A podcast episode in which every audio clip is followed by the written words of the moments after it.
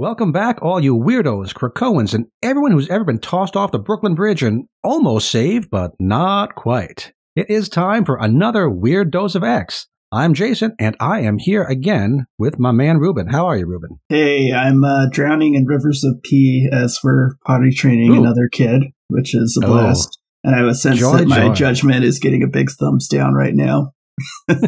Well, you'll you'll get through that just like we'll get through some of these issues that maybe maybe there's little potty training needed to be done in these issues too.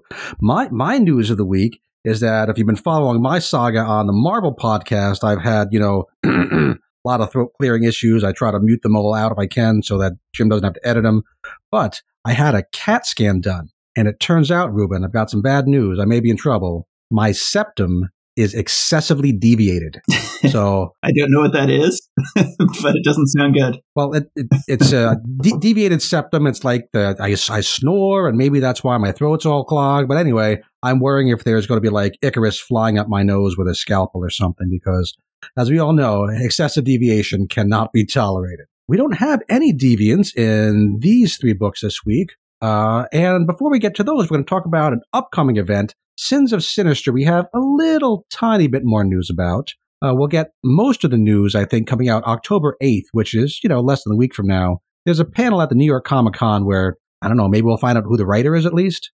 But we do see, it seems to be another, maybe it's Age of Apocalypse, maybe it's tied to the Moira clones, hard to tell. We have a graphic with lots of weird versions of characters. And I sure hope to gosh it's not another, let's have 18 more versions in the multiverse of every character like we've had yeah, in Miles and Avengers and in Spider Verse because we don't need that again.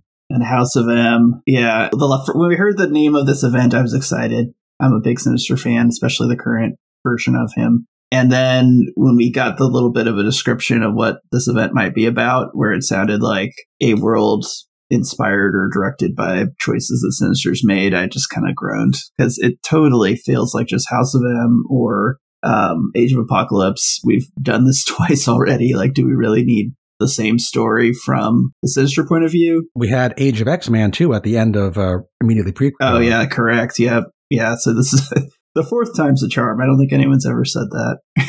Well, it's maybe maybe it'll be different. I know I know that's what everyone says. Maybe it'll be different this time, but uh, I mean, there's some cool looking characters. I think we have some of the Chimera that look or the Chimera that uh, we saw in, in Powers of Tens. We haven't seen those characters in a long, long time. There's a, a Thor or Odin looking character with a, a triangle with an arrow coming out of it. Looks almost like an electronic symbol on his chest. We do have Captain America with a diamond on his forehead. I, I could do without that. I think my problem with this is uh, these tor- these sorts of stories very rarely have lasting effect, and so I guess they can be sort of fun, but I'm skeptical. Could be. I mean, I'm starting to think. My brain keeps trying to find. Okay, are we coming to the end of the Krakoan era? We see, like uh, in Judgment Day, we've seen that the resurrection protocols have been twisted around to and revealed to. Oh, we can bring back Captain America. So is that signaling an end? Is this book signaling some kind of an end? I don't know. I mean, this uh, Krakoan era can't go on forever. They've really, you know, you know, messed up their toys to some extent. There's got to be some kind of a reset sometime not too far in the future, I would think. But I'm not a Marvel editor, God knows. So we will find out more October 8th. I really think that finding out who the lead writer on this is going to change my my feelings about it pretty drastically because of all the the class of ex writers now, assuming it is one of our main ex writers. I don't think they're bringing in somebody from the outside with this, but who knows? Uh, there's some of them I really like. There's some of them I kind of like, and there's some of them I would go, oh, oh no. So you're holding out for Steve Orlando, Steve Orlando, TV Howard event. I'll, I'll use my uh, my empty coffee can to make the Orlando Zone sound effects. Uh, well, that is Sins of Sinister. That's all we know for now. We have we can we can speculate all we want, but next week we should know more about that. On to the actual books this week. We have three books, well, two books of Judgment Day to talk about, and one other book we want to mention a little bit. The two Judgment Day books are Axe Avengers, number one, one of those three we're told story vital stories by uh or, or plot vital stories by uh, our own head of Axe, Kieron Gillen. We have Amazing Spider-Man number 10. And then to talk a little bit about X-Men number 15, which doesn't have the Judgment Day trade dress on the cover. And and seems to be happening after the event. So we'll get some information about that. And sadly, that's the one I'm most excited to talk about. I mean, I don't know how anything can happen after the event because everybody's dead, aren't they? So we're going to start off with Axe Avengers, written by Kieron Gillen, art by Federico Vicentini. Uh, and this has this is the one with Tony Stark on the cover. And I got to gloat a tiny little bit. I made a pretty obvious prediction that came right, but I'm going to take credit anyway. It does seem like these one shots, Avengers, X Men, Eternals by Gillen, are going to be the story of this strike team within the progenitor. At least this first one certainly is. So we have a small cast here. We have just the progenitor, and inside the progenitor, we have from the Avengers, Iron Man, from the X Men, Jean Grey, Wolverine, and Mr. Sinister, and from the Eternals, Ajax, Sersi, and Makkari. And I think this first page actually is really cool. This is, I think, the best art in the book. This opening splash, uh, where we see the progenitor from the outside. We've seen versions of this this same scene in so many books, but I think this might be my favorite. Uh, it has some some nice, like almost dim pastel kind of co- colors. There's swirling snow and lightning, and he's holding a staff that we've seen before, but this staff here looks otherworldly in a, a different kind of way. And you can really see the, the Frankenstein nature of the different pieces of this progenitor that have been, you know, shoved together by our uh, our god makers. And we hear that, uh, well, first off, Tony's feeling a little lonely because he's the only actual Avenger here, current Avenger. But, you know, uh, Sersi and Wolverine remind him, you know, we've been Avengers in the past too, so don't feel too bad.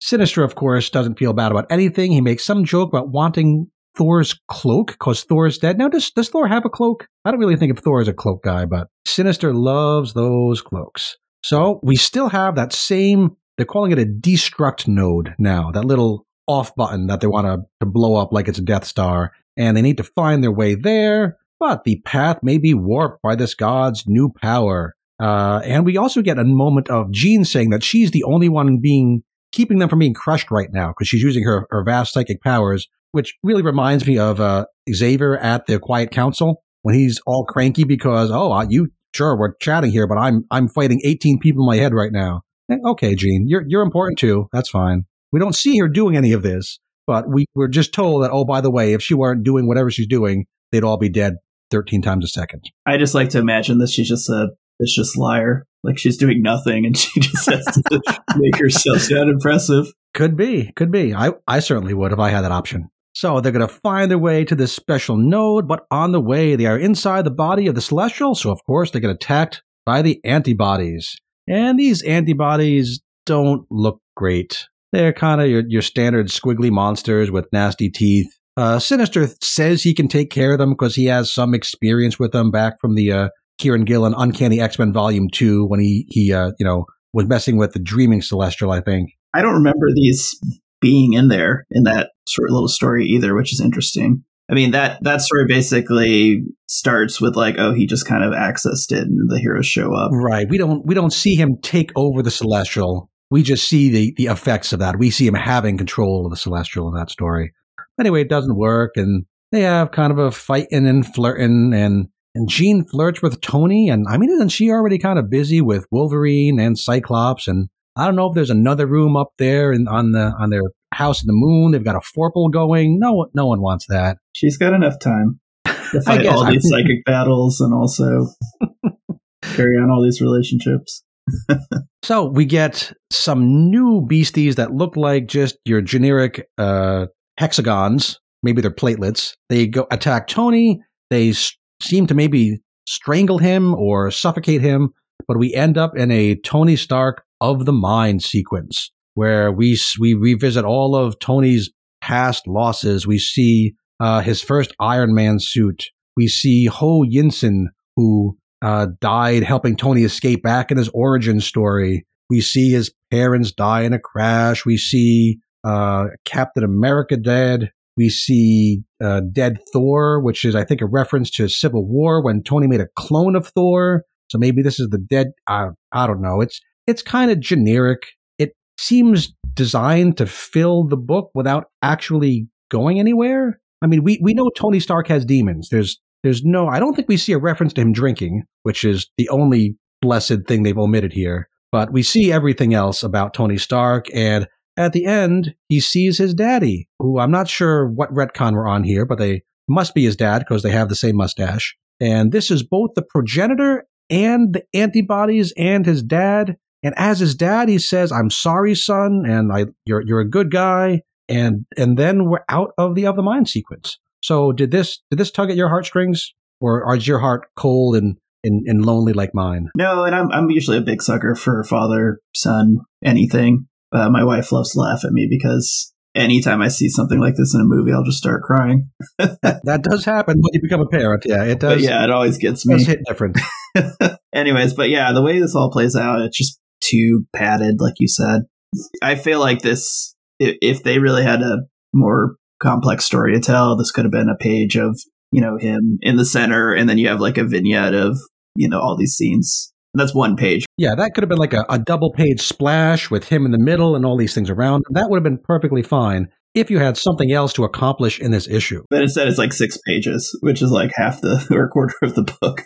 In in this vision, uh, Tony does get a thumbs up from the progenitor, which again is super strange. This is Kieron Gillen, so we can't say he doesn't know how this works because it's his book, it's his event. But why would Tony Stark pass when we see he's this conflicted? He doesn't think he's good enough, and every other time in the past when we've had a hero like that, like like Captain America, they get the thumbs down. Daredevil. Uh, and why would the Celestial give a pass to the guy who's currently inside his own body attempting to kill him? I think anyone's going to get the, the, the, double thumbs down. It would be the people currently trying to murder the Celestial to death. The only answer, I think, is is the statement, the conclusion that Tony draws, which is like, hey, we're still being judged. You know, that, that the judgment was not the complete judgment that the progenitor was rendering. And that's honestly to me disappointing. That almost feels like the um, kumbaya solution to this event, which they already you know pointed out was a bad way to resolve an event.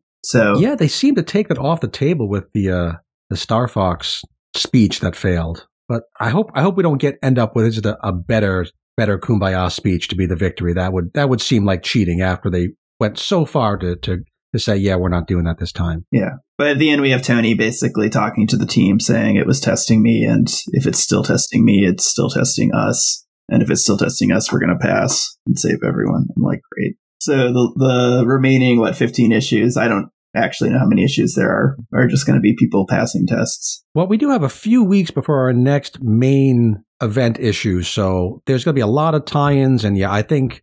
I think that's what we're going to get. We're going to get a lot of who is who is your judgment? who is your version of the progenitor? And then a lot of reflecting on the high points of that character's past. And I think they're mostly going to get thumbs up, but we'll see. I thought the art in this story was, was really quite good. I like the expressions. We saw, uh, again, the, the two mustaches are just maybe a little bit too alike, but you know, they're supposed to look like father and son, so I'm good with that. Uh, Tony Stark going through the anguish of all those people from his past popping up. That they sold the emotions. Even if I wasn't feeling the emotion, I could buy that Tony was feeling the emotion. So that's fine. This might matter more to somebody who's a hardcore Iron Man fan. I probably got one of these flashbacks. I, I didn't know who these people were, and you know, I, I roughly know his story, but not to a point where like each one of these pages matters to me. Mm-hmm. So I did add Tony to my judgment list uh, spreadsheet in the uh, the past column. He got the thumbs up. Uh, so the next one in this series is going to be.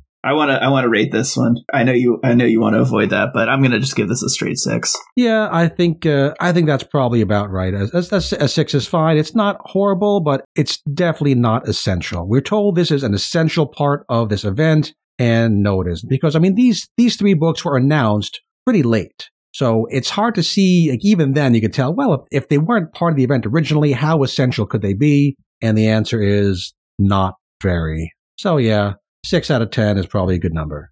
That is Axe Avengers number one of one by Kieron Gillen. Our next book is going to be The Amazing Spider Man number 10, written by Zeb Wells, art by Nick Dragotta, who uh, he was an artist on a number of Hickman books. I, I kind of like the art in here. It's, it's a very different look. He was the artist on Hickman's East of West at Image. He also did FF with Hickman here at Marvel. From what I can tell, this may be uh, Dragotta's first like real Spider-Man comic. So hey, let's start talking about the art. What did you think of uh, the look of, of Peter and everybody else in this issue. It's very stylized, but you know, I tend to be interested in the stylized looks. I enjoy that as a. Uh, I don't need my comics to look like photorealistic, and actually, I think they look better when they don't. So I thought it was good. The emotions are clear on the faces. The faces are all distinct, right? Like you know who people are. They're not carbon copies of each other. Uh, it took a little bit for me to get used to Peter Parker looking so different than what I'm used to. Uh, he he has a lot of lot of big wide eyes in this. Yeah, it's a bit of an anime look. Very manga inspired wide Yeah. eyes, and even even just a lot of people being surprised and going, "Oh, their eyes always getting open, open, open every page. Somebody's getting surprised by something." A big forehead kind of stuff. But yeah, it once I kind of said, "Okay, this is what this book looks like," I I really enjoyed it. So definite uh, plus for the art. And so this is another one. It's very much like the Avengers story we talked about last time, where it doesn't really have. It, it seems like these writers were told write a story that tugs at the heartstrings, write a story that has someone acting as the progenitor, being doing the judging, who is known to the character, and don't actually make your book have any effect on anything because we're we, we're not going to read it. We want it to happen. We want people to read it and feel like, oh, that was important. But we don't want we don't have to want to worry about any of the details here. We don't want you screwing anything up that we're going to have to reference at all in any other book. And yeah, you probably shouldn't make it important for your book either, because as much as I kind of like this book and I liked it more than the Avengers tie-in, Avengers number 60, I guess it was, it's it's not essential to the story. What we have here is uh, I, I like this this first page where they do you have to get your readers to know what the event is, right? Because maybe somebody's reading Spider-Man, not reading the event, has to know what the heck is going on, and we get these newscasters talking on TV. And I think this was maybe my favorite part of the whole book. It reminded me almost of uh,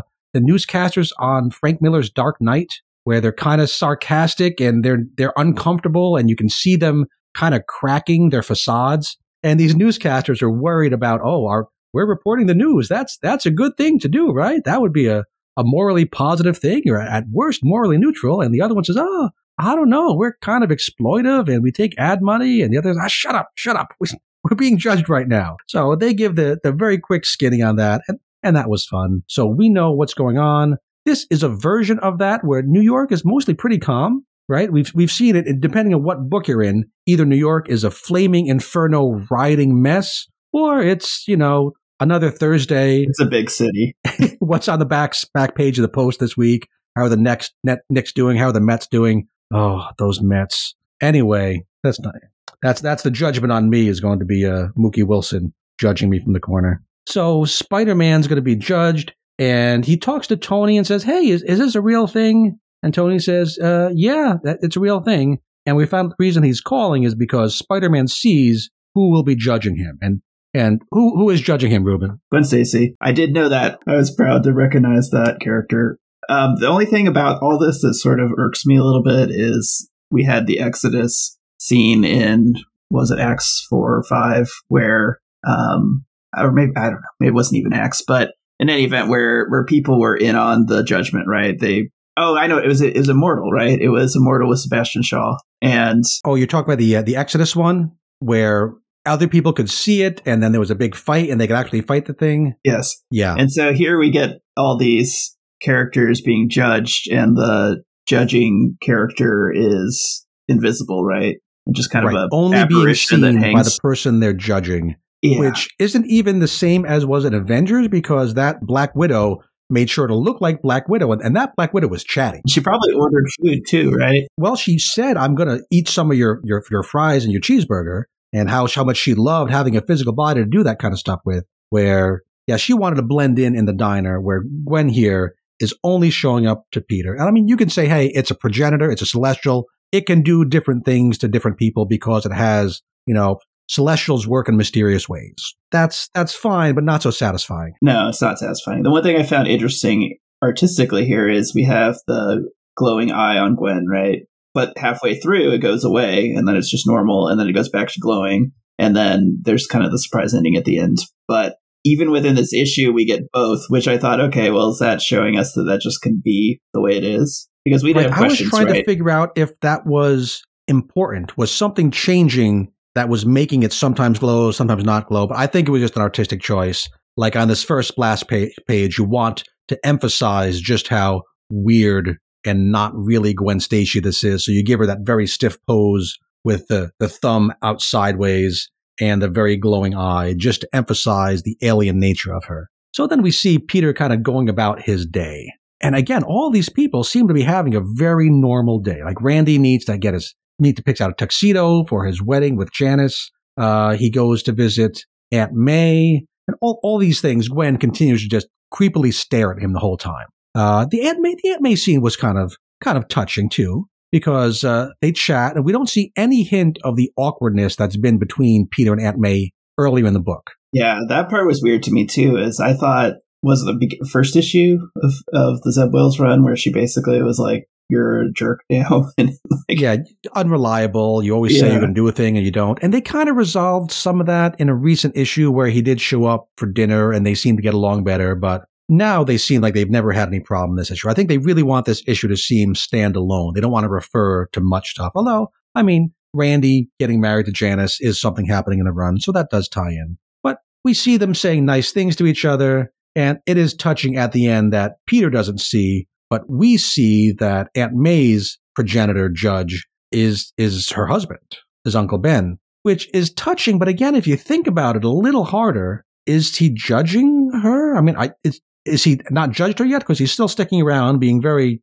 supportive, it seems. I mean, of course, Aunt May is going to get a thumbs up. Oh my God. Who would give Aunt May a thumbs down?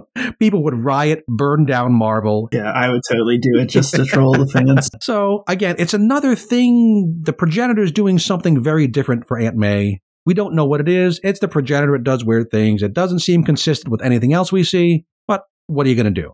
And then Peter goes to visit uh, JJ, who is very funny here. I think I'm talking myself into liking this a little more as we go on. Just scene by scene, I find things to like. He is he is so scared of being judged. He doesn't seem to have some an apparition yet, at least as far as we can tell. We don't see one, but he's thinking about it back and all the crappy things he's done as as a boss, as mayor to Spider Man, and and Peter forgives him. I mean, he doesn't seem to. It's not even sarcastic, right? He's like, "Oh, sure, Jonah, I forgive you." No, he actually actually seems to forgive him for doing these horrible things. And Jonah is surprised and touched. Yeah. Mm-hmm. I thought this was a really good bit of dialogue um, because he pretty much is like, hey, you, you did all those things from a good place, right? I don't think the choices were sound, but your heart was always, you know, headed in the right place. And if, you know, in those times you actually hurt me, I forgive you, which is totally something Peter would say, right? The not and then that next Peter. reaction panel of of Jonah accepting that forgiveness is is really nice. And then of course he turns to Joan again and says, Hey, can you say that a little louder and shout it towards the North Pole? That's fun too. And then we go up on the roof and Gwen follows him. And now he's hanging out. He wants to talk to his clone Ben. And Ben doesn't show up because he's busy getting ready for the dark web crossover event, storyline, whatever you want to call it. Now he's he's Chasm now, so he can't show up in this event. Uh Chasm. So I don't know that we needed that particular scene. Uh, then we go, we check in with Miles, and Miles is uh, just arrested a thug named Rocket Racer, who is, that's a pretty deep pull. Uh, are you familiar with Rocket Racer? I am not. And I also, I also just don't understand the Miles outfit. I understand at some point he changed into this new one, but the old outfit looks so a cool. character he met who's a uh, a fashion designer kid, and that's it's supposed to look like like streetwear fashion, I guess. I'm I'm too old to get it. It just looks like a hockey jersey in my mind, and I'm sure you guys have already talked about how bad this new outfit is, but I just think of him getting like really, really sweaty wearing that thing. It just looks the turtleneck. Like, why would you want a turtleneck? But I guess if you're wearing spandex, you're already just gushing and That sweaty. is a lovely thought. But uh, I did look up Rocket Racer because I was curious to who this guy is. He has a jet powered skateboard. He's very, very poochy.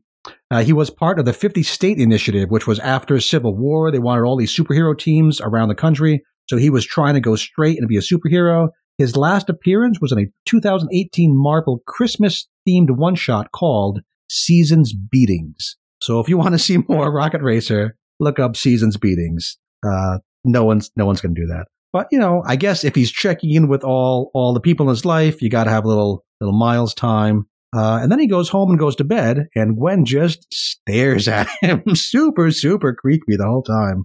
But I guess he falls asleep, maybe Uh, he wakes up and he's going to call in sick to work. He's going to lie and call in sick to work. This is his Osborn work, not his uh, photography work. And he changes his mind when he sees the uh, the face of his judgment staring at him. And this is where her eye stops glowing. And I was wondering if that means anything, but I, I don't think so. Yeah, I don't know. It's just so it's so obvious that it's changed. And I almost wonder if maybe this is a timestamp. I, I'm starting to think, unfortunately, that these judgments are arbitrary and we're never going to get an answer as to like the criteria or like why characters look certain ways at certain times. But if I'm wrong, maybe maybe there's a time when all these judgments just look normal. So he does go to work at Osborn. We see uh, Kamala still working there. Uh, and we, we actually see that Kamala has Captain Marvel there as her progenitor judge, which kind of matches up which we saw before, but we know in Judgment Day number four that clearly comes before this in the timeline. She got her thumbs up from Captain Marvel, right? We had one panel where we were told that, oh, she, it was a temptation thing where you get to join a team of superheroes even bigger than these team of superheroes. And she turns it down, and that's how she gets the thumbs up. But in super, in Spider-Man here, we see Captain Marvel still staring creepily at her, and she's trying to she's trying to win points by being nice to, to Spidey too. So I like that it wasn't just a one-time thing. We saw her hanging out at Osborn. I, I think having her show up to be a you know a side character in in Spider-Man's book as well as doing her own thing could be really cool. But they don't really yeah. So I'm I'm I'm hopeful because of that, but the scene itself doesn't do much. But uh, when Norman comes in, again, the progenitor here, I'm going to say this again, so inconsistent because the progenitor is in the form of Gwen, but it's not Gwen. But yet, when Norman Osborn comes in, Gwen Gwen genitor, the Gwen progenitor, looks looks scared. Now, of course, Gwen would be scared of the guy who who murdered her, killed her, but it's not her. So is this the progenitor putting on an act to see how Peter will react? That's the only explanation I can come up with, but I don't I don't know that it works. So Peter gets very angry at Norman, wants him to leave, being protective of this fake Gwen, which of course to be protective of the real Gwen, but it's not. Uh yeah, so kind of kind of it feels like it should be emotional, but when you think about it, it doesn't make sense. And then we get our finale up on the roof where we finally get uh, Gwen progenitors speaking, and it's in the voice of the progenitor. We get a you know red bubbles. It's not the red boxes, but it is the red bubble, so it's clearly a progenitor voice. And yeah, I see your heart, Peter Parker. It's full, open, and alive. It shines brightly. So hey, thumbs up, my buddy. And not just a thumbs up, he gets a special bonus gift that no one else has gotten. So, Ruben, why don't you tell us about, about Peter Parker's special bonus gift from Gwen Janitor? Yeah, so I was pretty I don't know if I was I was okay with this issue, but it just felt like a throwaway issue. And then this moment here, I thought, whoa, this might actually be an important issue, like a big deal. So basically, the progenitor judge in the form of Gwen, I guess, brings actual Gwen into the body for some period of time. Yes. And they they get to have a kind of a catch up moment where she's like, "Whoa, you're you're older. I've missed you." Um, and they, they, I don't know, they just have some uh, touching moment, right? Briefly before she she says she's missed him, he says he's missed her, and then and for a moment there you think, oh, is is she back? Back? Yeah, yeah. That's where I was like, holy crap, this is a big issue. Yeah, like, but that and, feeling and, lasts about half a page. Yeah, yeah. And it was Sadly. to me very, very, very disappointing, right? Because we've had this mystery of uh, you know what's going on between Peter and MJ, and with a big change like this, I actually could have even tolerated that mystery being you know, drug out for even longer. Because I'd be like, oh, this is a great dynamic, right? Like there's something going on with the MJ Peter relationship, but also now we've got Gwen back in his life. You know, which side are you on, Team Gwen or Team MJ? And I actually, I'm sure that would have enraged the fan base, but also it would have been perfect for just a great bit of discussion about like, you know, which which paramour should he ultimately end up with. Right, especially if he's going to be on the outs kind of with MJ, having Gwen back around living would be quite traumatic. Yeah, because you could have gone down the road of like, hey, their their relationship is getting back together, and then suddenly maybe something happens where MJ starts getting interested in him again, and then you would have had the you know the conflict of which one should he end up with. Right. Of, of course, this Gwen is still basically a teenager, so that would have been kind of creepy to deal with. So maybe it's better that it didn't actually go that way. I assume that they were college age, right? Like, didn't they meet in college? She's not that. She's what, like 21, 22? I don't, I don't know how old he is now. Yeah. So I think, again, that was very touching, but it also seems very calculated. Yeah. And I'm, I, I guess maybe that's just my skeptical side, not wanting to be, not wanting to fall for the trick. And it feels kind of like a trick. And we do see that the ending, very, very ending bit ta- tag was also kind of cool. We see Norman saw that Gwen showed up. So I guess when Gwen Janitor became actual Gwen, she became physically there and, and Norman could see it. And we see the very last panel, his progenitor judge is also Gwen with much more mean looking eyes. You know, red, both two red glowing eyes, kind of chin tilted down, staring at him. And do you think that Norman has seen her yet? In here? Yeah, I think so. Cause it's kind of in one of the scenes, he's sort of looking over his, his shoulder looking to the left. I, I think that's him kind of like, I, I don't know. It, it, it's a weird look. Like it looks like he's looking at something.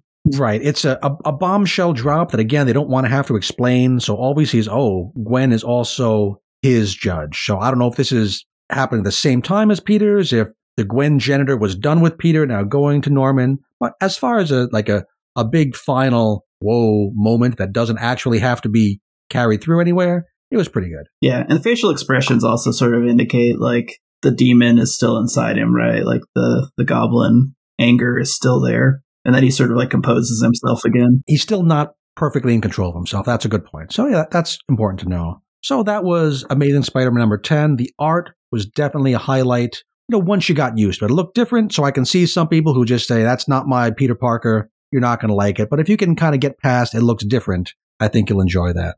So, what what did you think of this story overall? Seven for me. I, I yeah, I don't hate reading this issue. It was satisfying. Um, good interpersonal moments, but ultimately don't think it's necessary to the overall. Yeah, I, I think Zeb Wells was handed a, a fairly difficult task of you know tell this story but don't affect anything, and I think it's kind of an annoying task to be, task to be given, but I think he did a pretty good job on it. I think the art brings it up a notch. Oh, I'm going to go all the way to a a 7.5. I thought it was, was pretty good. Again, it doesn't need to exist, but as far as hitting the mark for what it was assigned to do, even though it doesn't need to happen, it did what it needed to do. What's going to disappoint me is this will probably never be mentioned in ASM ever again. And I always hate that, right? Like if you're dead, anything, any person that's important in your life shows back up, you'd at least think about it a few more times, right? Like what the heck, right? How did that happen? But I'm sure we will not see this referenced in issue 11 or 12 or right. He's, know, he's not going to talk to MJ and say, you know, by the way, remember that crazy thing that happened a couple days ago? Who was your judge, by the way? Mine was a dead teenager. now you're making me feel like a creep. that was ASM number 10. So those are the only two tie-in books to the event this week. But X Men number 15 also came out, uh, written by Gerry Duggan, art by Joshua Cassara, and it's called, uh, well, the, the title of the story should have been For the Children Who Have Everything, but it's actually called Collapse Theory. And we are back to the Children of the Vault, who I know are some of your favorites, Ruben. So, so remind us, for those of us who forget way back when, uh, who the heck these Children of the Vault are. Yeah, so I love the Children of the Vault, um, and I don't think they are featured in too many issues, so you could actually go back and read all of them. Um, they popped up sometime in like the mid 2000s um, in Mike Carey's run of the X Men. And basically, the idea is that these are, um, I guess, not really identified, but somewhere, somewhere in South America, um, the products of these scientists in the 70s that thought that you could basically evolve uh, humanity at an accelerated rate and kind of create a safety net for kind of inevitable global um, environmental collapse. So their view is like, hey, humanity is like on a collision course to like destroy itself through just wrecking the environment. And so we're going to create a more advanced version of humanity in this like time adjusted environment. And then with the vault, quote unquote. And then, you know, when apocalypse happens and the earth needs to be repopulated, the vault will open and these children will come out and, you know, they will be evolved technologically so they can survive in this new wasteland and kind of keep keep the world going forward. But during the um, M Day event, so the kind of following of House M, when uh, Scarlet Witch kind of goes crazy, and then moment, right? yeah, and then she like snaps her finger and like kills most of the mutants, and there's like 180 some odd left. Um, basically, that energy event when she kind of messes everything up, like triggers the vault to open, so the the children Ah. come out early, and they're like, "Oh, we were you know supposed to come out once you know there was a global apocalypse, but we came out early. Oops." Um, and actually, Sabretooth discovers them because he was hired by one of the scientists that created the children who was feeling guilty about what they did to kill all the other scientists. So then he goes and discovers them, and then they're like, "Well, crap, we've been discovered.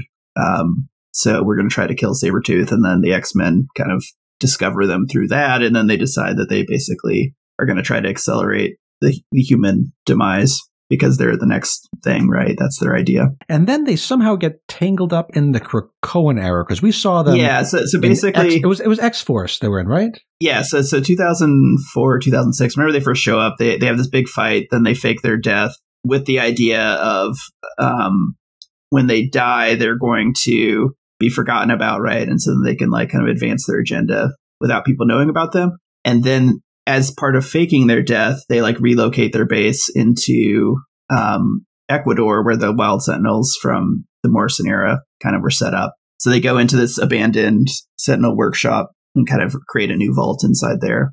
And supposedly there's like a 3,000 of them. Um, yeah, so we've only ever seen like teams like five or six, and they're roughly equivalent to like, you know, the Uber X Men. The Yeah, I guess the idea is that inside time passes so quickly, so that every time we see them, they've evolved like hundreds and thousands of years since the last time. the first ones, like half of them die, but then they show up again later in the future. And we learn that basically there's an AI that like powers the vault and that it like, it's just through genetic engineering bringing back these characters over and over again. And like you said, their, their powers, you know, are kind of a, can be adjusted by the writer because they're not the ones that you last saw. What I find really interesting, and I feel like I'm just rambling at this point, trying to sell you on how cool these characters are. What I think is really cool about them is you know, typically we get the X Men presented as, you know, the next evolutionary link in humanity, right? And they're used to being like, well, especially like Magneto, right? Think of how many times he's like, you know, we're Homo superior, we're the next link, and you, humanity, are like outdated, you know, genetic, um, you know, leftovers of a bygone era, and you're just going to eventually die out. That to the Children of the Vault is the same thing, right? Like they are actually the next evolutionary leap, and mutants are really which the ones works that are, really well in the Krakoan era because it's again, it's all about thinking in this this far powers of X kind of future. Who is going to win the Earth? Is it going to be the mutants? Is it going to be the humans who become post-humans? Is it going to be the machines? Is it going to be space aliens? Or here's is it going to be these children of the vault who were created to you know to win in the long run? So they do kind of fit in well. So they've been a, a threat, kind of lurking on the fringes. yeah, Hickman dealt with them. They basically popped out of the vault and people chased one of them around because I guess you can't really get into the vault; it's sealed shut. And um, anyways, they find a way. The the X Men find a way to get in, but because of the time problem, uh, they can only send certain people in there, right? Because And when you get where we saw that uh, was Pro- Proteus and Laura Wolverine and uh, is it who's who's stuck in there now? There's somebody still stuck in there. oh my Darwin, gosh, Darwin, yeah. So it's Darwin, Synch, and um, Synch, right? Not Proteus. Yeah, Synch. And this is where Synch and uh, Laura had a long relationship in there because time Yes. passes so quickly. But he remembers it because he actually came out alive. She Yeah, they doesn't remember it because she died Correct. and she was reborn. Which is again a kind of a cool tragic romance kind of thing where your girlfriend doesn't remember the the, the centuries you spent together.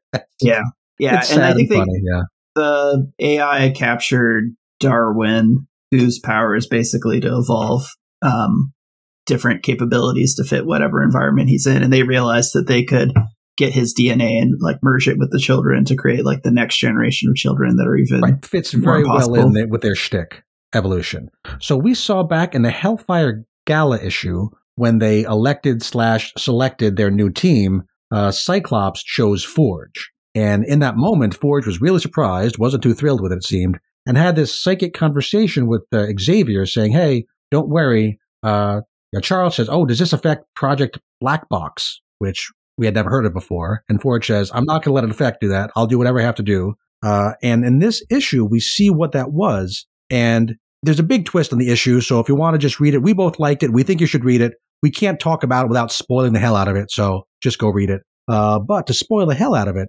we see that in the opening scene, it seems like Project Black Box was this gun to shoot a tiny black hole into the vault as soon as it opens. And we see Cyclops there, and Forge tells him that's what we're doing. And then the door opens, and the gun kind of fires, but doesn't really work, or at least on the inside, it gave them a rough time. But on the inside, all this time passed, and they won. They defeated it. And then the children come out and beat everybody up. And then we see them take over Krakoa. And this is where you realize this is not actually happening because we just saw Krakoa got taken over like a week ago in another book. And then we see they take over the entire world and they kill uh, Ghost Rider and they kill the Fantastic Four and they kill the Avengers and humanity's last stand is at uh, Latveria and the last one to die is Doom. And it's all kind of cool, but really quickly realize, oh, this, this is not really happening. We find out what is really happening in a scene between, we flash back to Forge and Xavier out having a drink under the Northern Lights, and we see the genesis of Project Black Box. And we also get a nice little retcon here. Professor Xavier is not really supposed to have telekinetic powers. He does the mind oh, stuff. Oh yeah, yeah but yeah, it's yeah. Jean who's supposed to be able to like physically move things around. And sometimes in the past, he's shown to have like minor turn a switch on kind of powers. And I think those are mostly mistakes, or at least nobody paid attention to him. But then in the recent Inferno number four, he used some major telekinesis, Omega Sen- Sentinel and Nimrod, that big fight with him and Magneto against those two, huge telekinetic powers. And people were like, especially Chris on, on this very program was pointing out to Yeah. me, you know, he's not power. supposed to have telekinetic powers. Oops. So here they have a, a toast, and uh, Forge says, "Hey, by the way, Charles, your telekinesis is stronger." And Charles says, "Oh yeah, stronger after resurrection. Yep, absolutely. That's certainly what it's always been ever since resurrection. I've had these telekinesis powers. So okay, they kind of retroactively make that work. That's fine." But now we find out the real Project Black Box is not the black hole gun. It's like a holodeck put around the vault. And it's a very cool looking uh, splash page here where it's very Krakoan, techno organic, red and green and tendrily all around it. Let them think they've achieved their end game. So all that killing of everything and taking over the world and the universe happens, but it all happens within their virtual Black Mercy box area. The whole first part was Forge narrating to Cyclops what the children of the vault think happened because they're inside. And so Forge is going to go in because suddenly it's important to rescue Darwin. I don't know why. Now, maybe because the it opened back up and they are out, and maybe that's they think is the opportunity. So he puts on a Krakoan kind of suit, very reminiscent of the the blasty thing that Domino has that he made. Uh, there's a kind of obligatory fight scene where we, get reminded that oh, the other X Men are still here too. They're a brand new team, so there's these guardians outside the dome, so they have to fight those guardians to let Forge kind of slip inside. And on the inside, we see uh, various children of the vault in these pods that really are straight out of uh, for the man who has everything. That Superman story with the the Black Mercy. Uh, who who wrote that? It's uh oh one of the big names wrote that. It's definitely the Black Mercy, though. Just the exact same story. The same thing, except you know we want these are the bad guys stuck in there, so we're supposed Okay. to be the good guys trapping them in their own Yeah. personal. I mean, they've been morally ambiguous for like the last five years, so they remain morally ambiguous, including Forge, who then we find out has, I guess, skin grafted version of Caliban. He's another, he's a Morlock that has the ability This to find other super mutants. super super strange. So first he just goes into the dome, still outside the vault, and sees the children in their their little Black Mercy pods or their uh, uh, Spinal Tap pods, if you've seen that movie, very similar to that. But when he goes into the actual vault, he drops his camouflage, and we see he's wearing a big X on his chest that now wakes up, and it's Caliban. Yeah, so Caliban, like you say, he's a Morlock. He has powers of finding other mutants. Which okay, that makes sense if you're looking to try to rescue a mutant. Having him be your partner would be good, but he says it's just his his face stuck on Forge's chest looks totally weird. Yeah, I'm not sure why he couldn't just have him be there with you? I don't know. He doesn't seem to want to come along either. He was shanghaied. He says, Yeah. The last thing I remember, I was having a drink with you at the Red Lagoon, and now I can't feel my body because, buddy, you ain't got one. You're just a face. They were on drinking terms, right? You're you're there with your drinking buddy. Seriously, he wouldn't have just gone with you if you'd said, "Hey, put on the suit and help me find this guy." And as uh, as Forge enters the vault, we see he is being observed. And who do you think is observing him here? Because we don't get a great look at it. I I'm guessing this is Darwin, but maybe it's Hmm. uh it could be a child that's been kind of Yeah, it's kind of this gloopy, maybe liquid metal, maybe transparent if you look at the hand. So maybe something along those lines. The Sang- Sangre is one of the um children, and he's like a water based character. Yes, Serafina is one of the children who looked kind of like this with liquid metal. So I think it is going to be one of the children of the vault who didn't get caught up in the Black Mercy. So I, this is going to be someone following him. Probably, probably not with any uh, good. it's not going to end well. No, I'm sure. No. but yeah, I, this was a pretty good story. So tell me, what did you think of this story? Yeah, I give this an eight five. Um, Okay. and I'm probably overselling it, but in general, I just I enjoy these types of um, stories that kind of continue a long, long-standing development of you know characters. And I thought the, you know the black hole gun thing was cool. The idea was cool, like because I'm always curious how do you fight these guys, and um, I do like I, I do like this as a ongoing adversary for the Krakoa era, right? Because it's hard when all of the enemies that you normally deal with are now your buddies. Like, who do you fight? Um, and this is a good alternative to Orchis, which sometimes seems played out. And I have been saying for a long time, like, these guys would fight Orchis. They're not going to be aligned with them. And I think this is starting to show that that's true, that they're a third faction. Yeah, it, it makes the world seem a little more complex, a little more complicated, a little more rough, rough edges. Oh, we thought, of, have you thought about this? Have you thought about that? It's not so much this side and that side. It's something kind of crazy off in the corner. And it's, it is nice to see it picked up back again.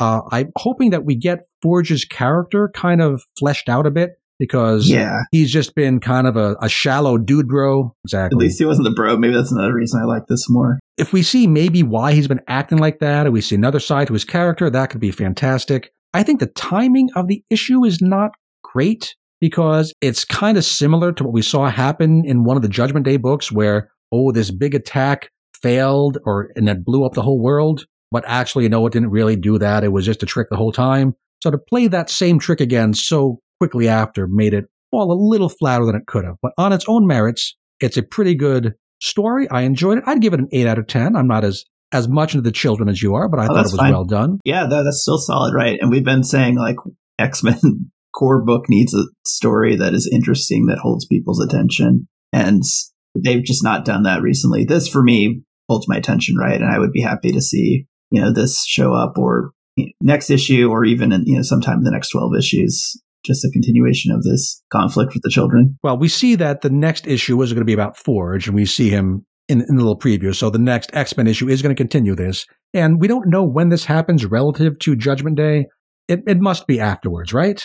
I guess. It, it has to be afterwards. I, the only you know the timing issue for me is less about seeing the you know fake out on everything getting destroyed and more on this really being interesting to me and sort of making me be ready to be done with the event, which is not what you really want, right? Like also, we we know intellectually that they have to push the big red undo button as part of this event, right? Because everybody died five times, so something's got to be done to just undo all that. So we see in this issue is afterwards, yeah, everything is completely back to status quo normal. We don't see any major fallout.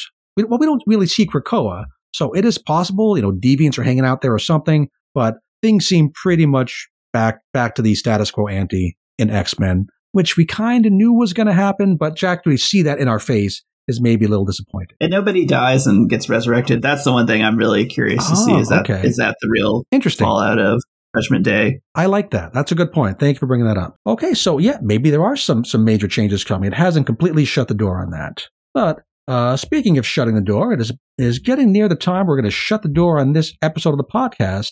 Uh, but first, I know Ruben has some recommended reading for all of you. Yeah, so I would go back and if you're at all interested in the Children of the Vault, read the first appearance. It's six issues. It runs somewhere between 2006 and 2004, and it's X Men 188 through 193. And that'll basically show you their their first appearance. You get a little bit more insight into each character's power set and kind of what they're about and how they were formed.